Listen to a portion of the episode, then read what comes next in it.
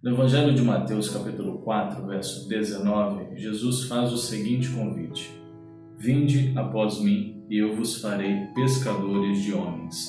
Esse convite de Jesus foi feito aos irmãos Pedro e André, e posteriormente também aos irmãos Tiago e João, os quatro primeiros discípulos de Jesus, segundo Mateus, aqueles quatro primeiros que foram comissionados por Jesus para serem seus seguidores para aprenderem as boas novas de salvação e assim se tornarem propagadores da palavra de Deus, discipuladores a outras pessoas.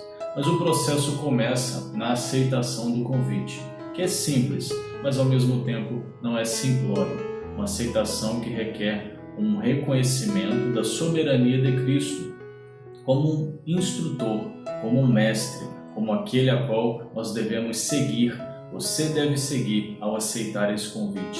Seguir tão de perto a ponto de ao final do dia você estar coberto da poeira dos pés de Cristo, simbolizando assim um aprendizado constante, genuíno e real.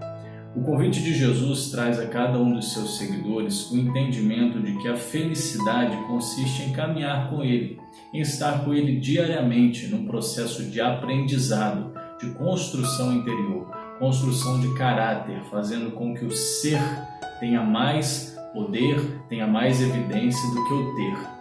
O desafio de Jesus para a sua vida é entender esse recado e assim ser tomado pelo Espírito Santo de Deus, aceitar esse convite e ser um seguidor, uma seguidora de Jesus. As implicações desse convite para a sua vida vão ser de acordo com o plano, o projeto, a realidade que Jesus tem para a sua vida, para a vida de cada um daqueles que assim querem ser seus seguidores.